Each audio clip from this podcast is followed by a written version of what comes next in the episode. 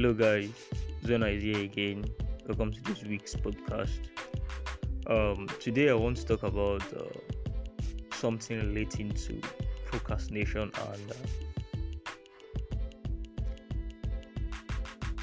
uh, absconding to average, if I use the word. You know. Yeah, we are in 2020 and um, the coronavirus happened, and so many things um, so many people got devastated, so many things were cancelled and everything. And I'm seeing the trade that um, some people are saying, oh, if you survive 2020, that's a great achievement. Oh, if you're alive today, that's a wonderful achievement. And uh, if you are still healthy, that's a wonderful achievement. Yes, beautiful. It is. It's something we should thank God for all right you being alive despite millions that have died this year despite the whole natural disasters. But after that what next?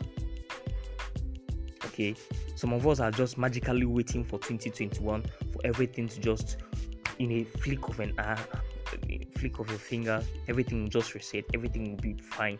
And you forgot that it is those that place themselves in the opportunity side that will still key into, into 2021 with opportunity set for them.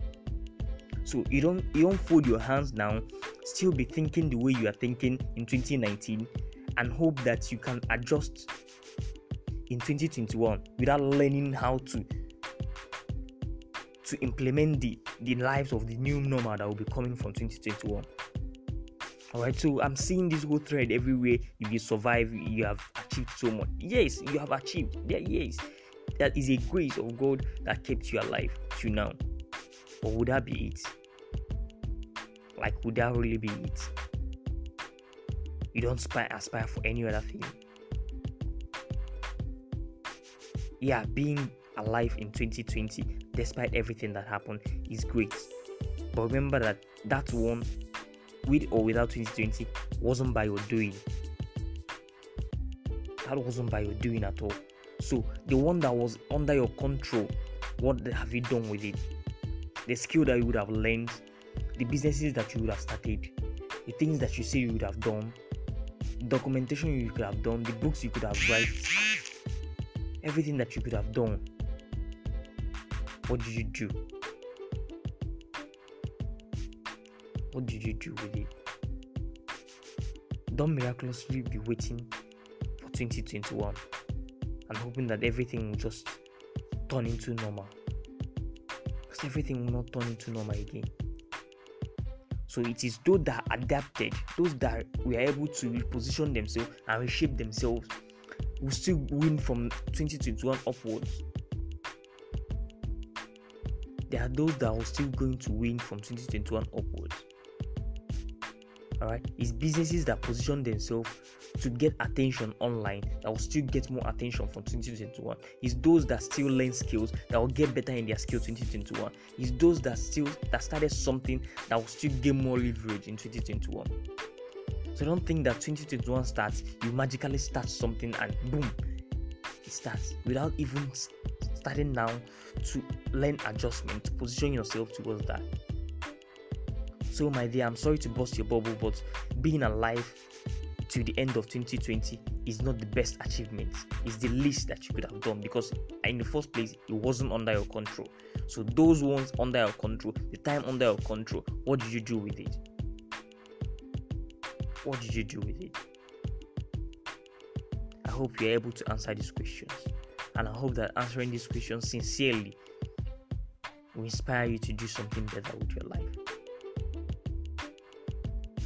Remember, it is not the amount of life, it's not how long we lived.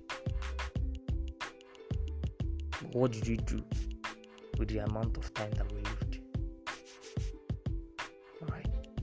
This year, Chadwick, we saw the death of so many young persons, but they have lived empty, they have poured out their life into the little life, the little age that they have lived here on earth. And when they left, the world mourned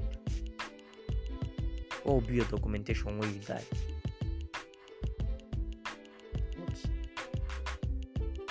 So don't don't console yourself that being alive is the greatest. Being alive is the least that you could have done for yourself. So the ones that you have control over, what are you doing with it? What have you done with it? What are you going to do with it? As you ask this, ask, ask and answer yourself these questions. I hope more clarity comes. I hope more purpose comes, and I hope the will, the tenacity, the vibe to start doing comes in also. Thank you and thank you for listening. My name is Zona. As always, um, you can follow this page by podcast page on Twitter and on Instagram on push underscore odds push underscore odds on Instagram and on Twitter. Then you can follow me personally on WhatsApp, you know, for business talk and branding and sales on 081 Thank you for listening. Till next time, stay strong, stay safe. Bye.